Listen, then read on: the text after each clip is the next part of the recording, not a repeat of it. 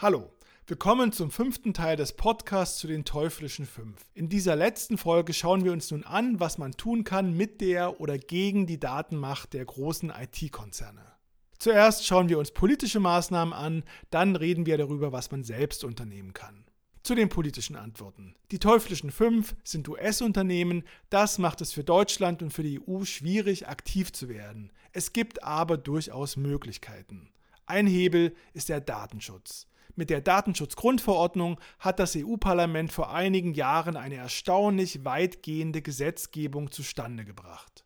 Die Verordnung sagt nämlich, es ist völlig egal, wo ein Unternehmen sitzt, sobald es mit einer Person aus der Europäischen Union Geschäfte macht, das heißt von der genutzt wird, gelten die Regeln der Datenschutzgrundverordnung. Punkt. Die Verordnung sieht verschiedene Prinzipien vor. Ein wichtiges Prinzip ist die informierte Einwilligung. Das heißt, Webseiten und Apps müssen Nutzerinnen um Erlaubnis für die Verarbeitung und Übertragung von Daten bitten, und zwar so, dass sie wirklich inhaltlich verstehen, worum es geht. Eine Zustimmung durch voreingestellte Klickstrecken soll nicht gehen. Die Datenschutzgrundverordnung steckt noch in den Kinderschuhen. Sie enthält viele Begriffe. Gerichte müssen oft erst entscheiden, was diese Begriffe in der Praxis konkret bedeuten. Ich bin kein Jurist, aber mein Eindruck ist, dass vieles, was heute auf Webseiten und in Apps passiert, noch klar gegen den Geist der Datenschutzgrundverordnung verstößt. Es soll auch noch einen zweiten Teil geben, die E-Privacy-Verordnung. Während die Datenschutzgrundverordnung den Umgang mit Privatsphäre und mit Daten eher allgemein regelt, soll die E-Privacy-Verordnung genauer regeln, was das im Digitalbereich bedeutet. Die E-Privacy-Verordnung sollte eigentlich schon lange beschlossen sein. Bis jetzt hat sich das verzögert und es ist unklar, wie lange das Verfahren noch dauert und wie schlagkräftig oder wie inhaltlich aufgeweicht die Verordnung am Ende aussieht. Dann gibt es noch andere Vorhaben auf EU-Ebene. Zurzeit in Arbeit ist ein Paket aus zwei Verordnungen, der Digital Services Act und der Digital Markets Act. Das ist ebenfalls spannend im Kontext der teuflischen Fünf. Der Digital Markets Act beispielsweise will nämlich unter anderem die sogenannte Selbstbevorzugung einschränken. Das bedeutet, dass die Betreiber großer Plattformen, etwa Microsoft, Google oder Amazon, ihre Position nicht einfach so nutzen dürfen, um eigene Produkte besser zu stellen, zum Beispiel indem sie exklusiv eigene Programme vorinstallieren oder vorinstallieren lassen, weil sie Hersteller eines Betriebssystems sind. Verordnungen und Gesetze zu beschließen, das ist die eine Ebene von Politik, eine andere Ebene sind Strafen. Die EU hat immer wieder Strafen gegen die großen IT-Konzerne verhängt, weil diese ihrer Meinung nach Marktmacht missbraucht haben. Saftige Strafen gab es vor allem gegen Google. In den letzten Jahren waren es insgesamt 8 Milliarden Euro. Strafen im Milliardenbereich sind auch für Weltkonzerne schmerzhaft. An der Marktmacht der teuflischen Fünf haben sie aber noch nicht ernsthaft gerüttelt. Die schärfste politische Maßnahme wäre die Zerschlagung. Ein Staat kann Unternehmen zwingen, sich aufzuspalten, sodass Facebook zum Beispiel in Zukunft aus drei völlig separaten Unternehmen bestehen würde, Facebook.com, WhatsApp und Instagram. Das müsste die USA machen. Es gab und gibt dort immer wieder Kartellverfahren oder Untersuchungen gegen die teuflischen fünf, mal gegen Microsoft, mal gegen Facebook, mal gegen Google. Bisher ist eine Zerschlagung aber immer gescheitert. Ich bin auch skeptisch, ob es jemals dazu kommen wird. Die IT-Giganten sind wirtschaftlich und strategisch sehr wichtig, sie zahlen Steuern in den USA und bieten Arbeitsplätze und sie sind ein wichtiger Datenlieferant für die US-amerikanischen Geheimdienste. Staaten tun sich sehr schwer damit, eigene Unternehmen zu zerschlagen, da sie sie damit stets auch schwächen. Aber eigentlich wäre Zerschlagung ein sinnvoller Weg für die Gesellschaft, für die Nutzerinnen und für den Wettbewerb. Als gesellschaftspolitische Antwort auf die Ballungen der Daten- und Wirtschaftsmacht im Netz kursiert schließlich noch eine andere mögliche Antwort, nämlich die Vorstellung, dass digitale Plattformen öffentliche Güter sind, die auch von der Gesellschaft bereitgestellt werden sollten. Man sagt in der Logik, dass Suchmaschinen, Betriebssysteme oder soziale Netzwerke fast genauso wichtig sind wie Wasserversorgung, Straßen oder öffentliche Bildung und dass man digitale Plattformen deswegen nicht einfach so den Kräften des Marktes überlassen kann. Das ist größtenteils nicht mehr als ein Gedankenbilde, der immer wieder in der öffentlichen Diskussion aufploppt. Es gab und gibt aber immer wieder groß angelegte Versuche, digitale Dienste staatlich, öffentlich-rechtlich oder mit erheblicher staatlicher Förderung zu betreiben. Bisher sind sie alle gescheitert. Momentan gibt es das europäische Cloud-Projekt Gaia X, ein großes Firmen- und Forschungskonsortium, das viel öffentliche Gelder erhält. Da wird sich noch zeigen, wie erfolgreich das am Ende wird. Was man in jedem Fall machen kann, ist, dass man selbst etwas unternimmt und umsteigt. Das geht mal besser und mal schlechter. Gehen wir die teuflischen fünf mit ihren wichtigsten Machtsäulen durch. Zuerst schauen wir auf den Google-Konzern und seine Suchmaschine. Es gibt einen großen Wettbewerber namens Bing, der gehört allerdings zu Microsoft und ist somit auch keine wirkliche Alternative. Es gibt alternative kleine Anbieter, allerdings sind das keine eigenständigen Suchmaschinen, sondern meist sogenannte Metasuchmaschinen. Die zeigen Trefferlisten großer Suchmaschinen an, sie leiten die Suchanfragen der Nutzerin an Google oder Bing weiter und blenden auf der eigenen Webseite deren Trefferlisten ein. Manchmal kombinieren sie auch die Treffer verschiedener Suchmaschinen und fügen noch eigene Bestandteile hinzu. Als Gegenleistung blenden sie Textanzeigen aus den Werbenetzwerken von Google, Bing oder auch Yahoo ein. Auf dem Markt tummeln sich einige spannende europäische Metasuchmaschinen. Startpage beispielsweise ist eine reine Google-Metasuchmaschine, betrieben von einem holländischen Unternehmen. Startpage war im Jahr 2019 Sieger in einer Untersuchung von Stiftung Warentest. MetaGear wird von einem universitätsnahen Verein in Hannover entwickelt und mischt nach eigenen Angaben die Ergebnisse mehrerer größerer und kleinerer Suchmaschinen, darunter Bing. Die Werbung stammt von Yahoo. Quant kommt aus Frankreich, allerdings ist der deutsche Springer Verlag mit etwa einem Fünftel an dem Unternehmen beteiligt. Quant erstellt nach Firmenangaben selbstständig eine eigene Trefferdatenbank und reichert die mit Ergebnissen von Google und Bing an. Die Werbung stammt von Bing. Diese Metasuchmaschinen sind also keine vollständige Alternative, so gar nicht. Sie haben dennoch zwei Vorzüge. Wenn man sie nutzt, kommuniziert man nicht mehr direkt mit Google oder auch Bing, sondern über die zwischengeschaltete Metasuchmaschine. Außerdem unterliegen MetaGear, Startpage und Quant der starken Datenschutzgrundverordnung, da sie in EU-Staaten sitzen. Bei YouTube ist ein Umstieg ähnlich schwierig wie bei der Google-Suchmaschine. Der große Wert von YouTube ist die schiere Masse an Inhalten und deren Vielfalt. Konkurrierende Videoportale können da nicht mithalten. Man kann den Kontakt des eigenen Geräts mit YouTube höchstens ein bisschen einschränken mit einem kleinen Trick und zwar mit Hilfe des nicht kommerziellen Videoprogramms VLC. VLC spielt nicht nur Filme ab, sondern kann auch streamen. Man sucht ein YouTube-Video, kopiert die Webadresse in VLC und spielt das Programm mit dem Videoplayer ab. Man ist dann nur kurz auf der YouTube-Webseite und verlässt sie sehr schnell wieder. Jetzt zum Smartphone-Betriebssystem Android. Was kann man da machen? Wir erinnern uns, Android wird von einem Firmenkonsortium entwickelt und gehört nicht Google, allerdings gehören Google wichtige Hilfsprogramme. Das verschafft Google eine starke Position bei Verhandlungen mit Handyherstellern, die Android einsetzen wollen. Deshalb ist das Android, das man im Handel kauft, fast immer Google Kosmos. Als Antwort gibt es eine kleine Lösung und eine große Lösung. Die kleine Lösung, man geht auf seinem Handy in die Android-Einstellungen und kappt einige Datenflüsse, sodass beispielsweise nicht mehr einfach so der Gerätestandort an Google geht oder nicht mehr automatisch alle Daten, die in Google-Apps entstehen, die man auf dem Handy nutzt. Die große Lösung, das sind alternative Android-Betriebssysteme ohne Google. Diese quasi befreiten Androids heißen zum Beispiel i, Calyx OS oder Graphene OS. Es gibt sie nicht einfach so im Handel. Wenn Sie sich klassisch ein Paket aus Mobilfunkvertrag und Smartphone kaufen, läuft darauf fast immer das Google Android. Man kann sich diese Google-freien Androids herunterladen und eigenständig das Betriebssystem auf dem Smartphone wechseln. Das ist allerdings technisch sehr kompliziert und beim Umstieg kann viel schiefgehen. Alternativ können Sie in einigen kleinen Webshops fertige Handys kaufen, auf denen bereits ein Google-freies Android installiert ist. Jetzt zu Apple. Wir erinnern uns, Apple verkauft Pakete aus Gerät, Betriebssystem und Programmen. Die zwei Hauptprodukte sind das iPhone und der Mac-Computer. Bei beiden gibt es ebenfalls eine kleine und eine große Lösung. Die kleine Lösung, man geht beim Mac und beim iPhone in die Einstellungen und deaktiviert bestimmte Datenübertragungen. Vor allem macht es Sinn, dass Sie schauen, welche Daten Ihr Gerät standardmäßig an die iCloud schickt. Das ist das Datenzentrum von Apple und inwiefern Ihr Gerät Backups erstellt, also den Komplettinhalt Ihres Geräts an die iCloud schickt.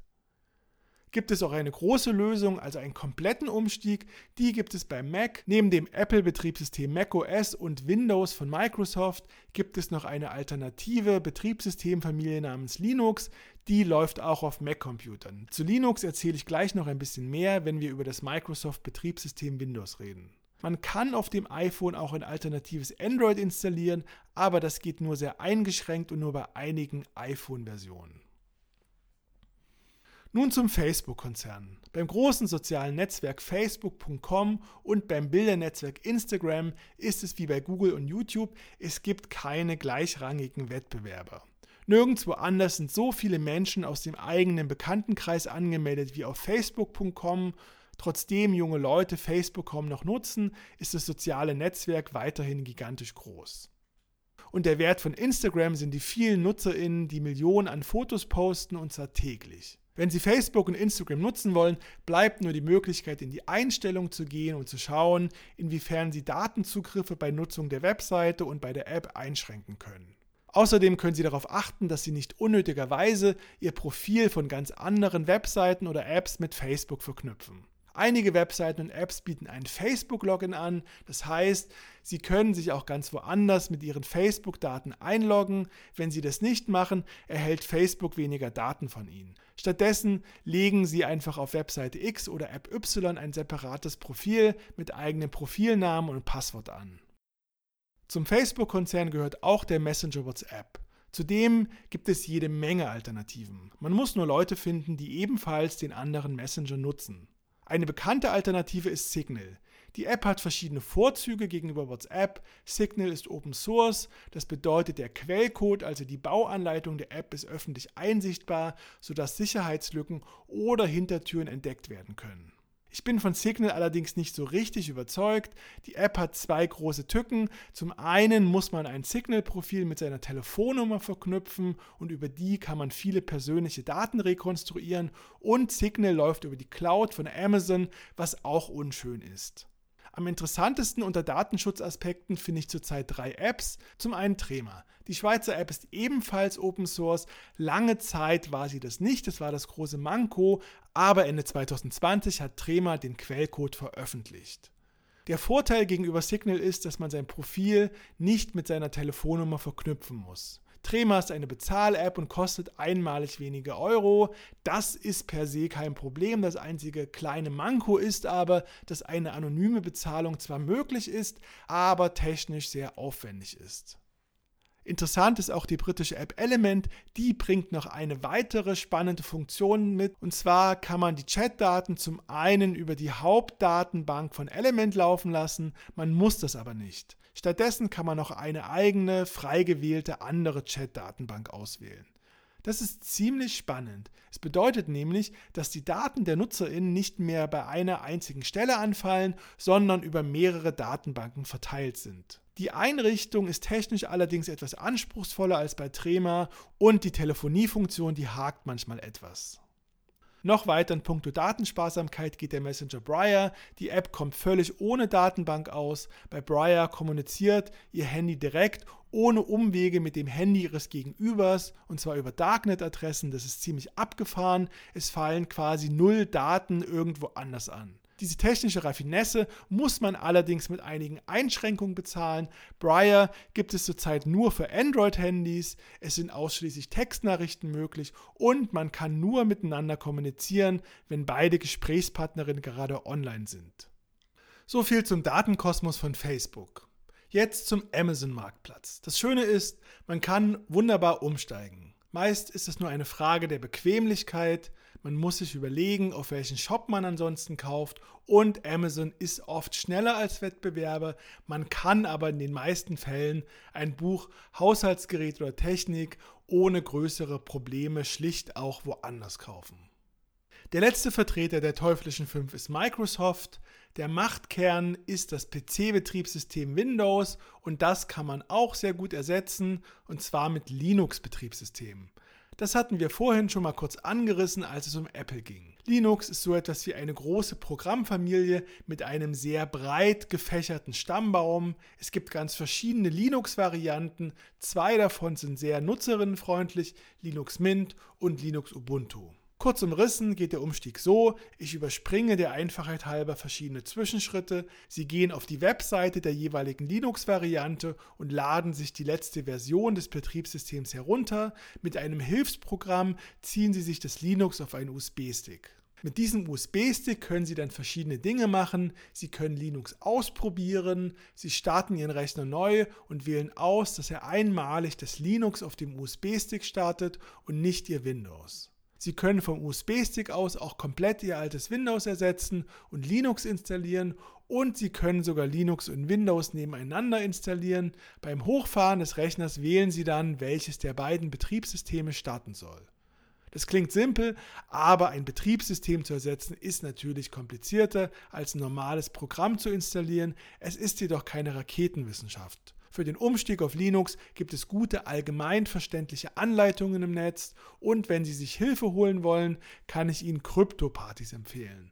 Das sind Veranstaltungen, auf denen Sie kostenlos und ehrenamtlich Hilfe beim Umstieg auf Open-Source-Programme bekommen. Solche Krypto-Partys gibt es in vielen Städten. Das Schöne ist, wenn man Linux statt Windows nutzt, erledigen sich viele Datenflüsse von alleine. Leider bringt Linux einige Einschränkungen mit. Verschiedene kommerzielle Programme funktionieren nicht auf Linux. Dafür haben die Linux-Varianten aber verschiedene datensparsame und nicht kommerzielle Programme bereits fertig vorinstalliert. Dieser komplette Umstieg von Windows auf Linux wäre die große Lösung. Es gibt auch eine kleine Lösung. Sie gehen in die Windows-Einstellungen und deaktivieren Datenflüsse, wenn das möglich ist. Außerdem können Sie punktuell Microsoft-Programme ersetzen. Als Browser können Sie statt Microsoft Edge den Firefox-Browser verwenden. Statt des Büropakets Microsoft Office könnte es die Alternative LibreOffice sein und statt des Mail-Programms Outlook die Alternative Thunderbird. All diese Programme sind kostenlos, Open Source und funktionieren sehr gut. Das wären jetzt die Hauptsäulen der teuflischen fünf. Nun kommuniziert man nicht nur mit den teuflischen fünf, wenn man bewusst deren Dienste nutzt, sondern auch an vielen anderen Orten und in sehr vielen anderen Online-Diensten, da viele Webseiten und Apps Produkte der teuflischen fünf eingebaut haben. Google ist oft mit dem Boot, weil der Analysedienst Google Analytics verwendet wird.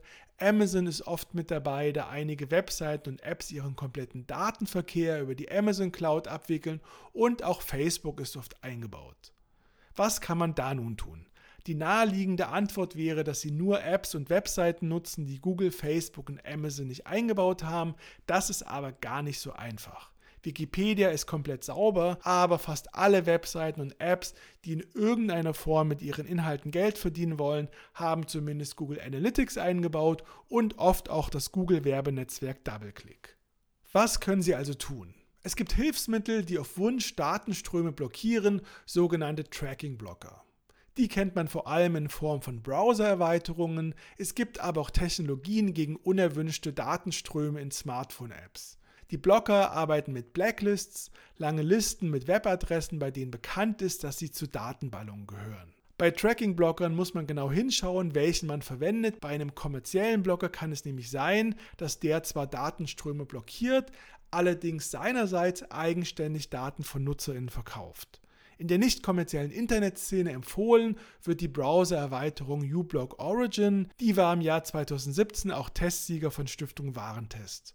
Datenflüsse komplett in allen Apps zu unterbinden, ist komplizierter. Es gibt Apps, die den kompletten Datenverkehr eines Smartphones filtern und es gibt eine sehr weitgehende Lösung für zu Hause, die setzt an ihrem Internetrouter an, diesen blinkenden weißen Kasten, aus dem ihr WLAN kommt. Die Technologie nennt sich Pi-Hole. Sie schalten dabei einen sehr billigen Minicomputer namens Raspberry Pi zwischen ihr Gerät und ihren WLAN-Router und der filtert alle einschlägigen Hintergrunddatenströme aus. Wenn allerdings Online-Dienste komplett über die Datencloud von Amazon laufen, geraten Tracking-Blocker an ihre Grenzen.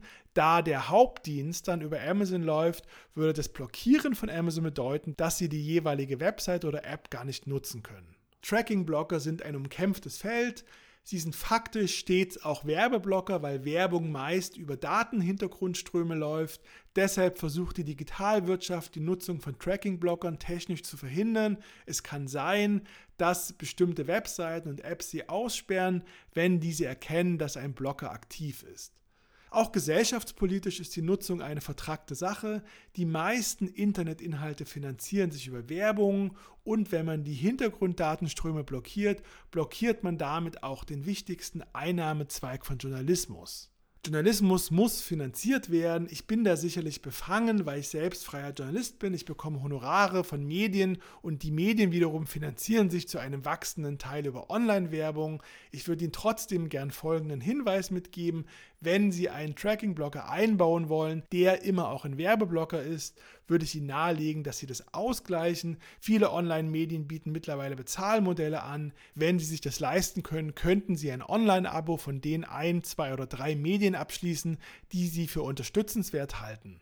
Es ist auch allgemein besser, wenn Journalismus von LeserInnen finanziert wird und nicht von Unternehmen, die Werbung schalten. So, das können Sie also machen, um mit der Daten- und Wirtschaftsmacht der teuflischen Fünf umzugehen. Diese Folge war gleichzeitig der letzte Teil des Podcasts zu den teuflischen fünf.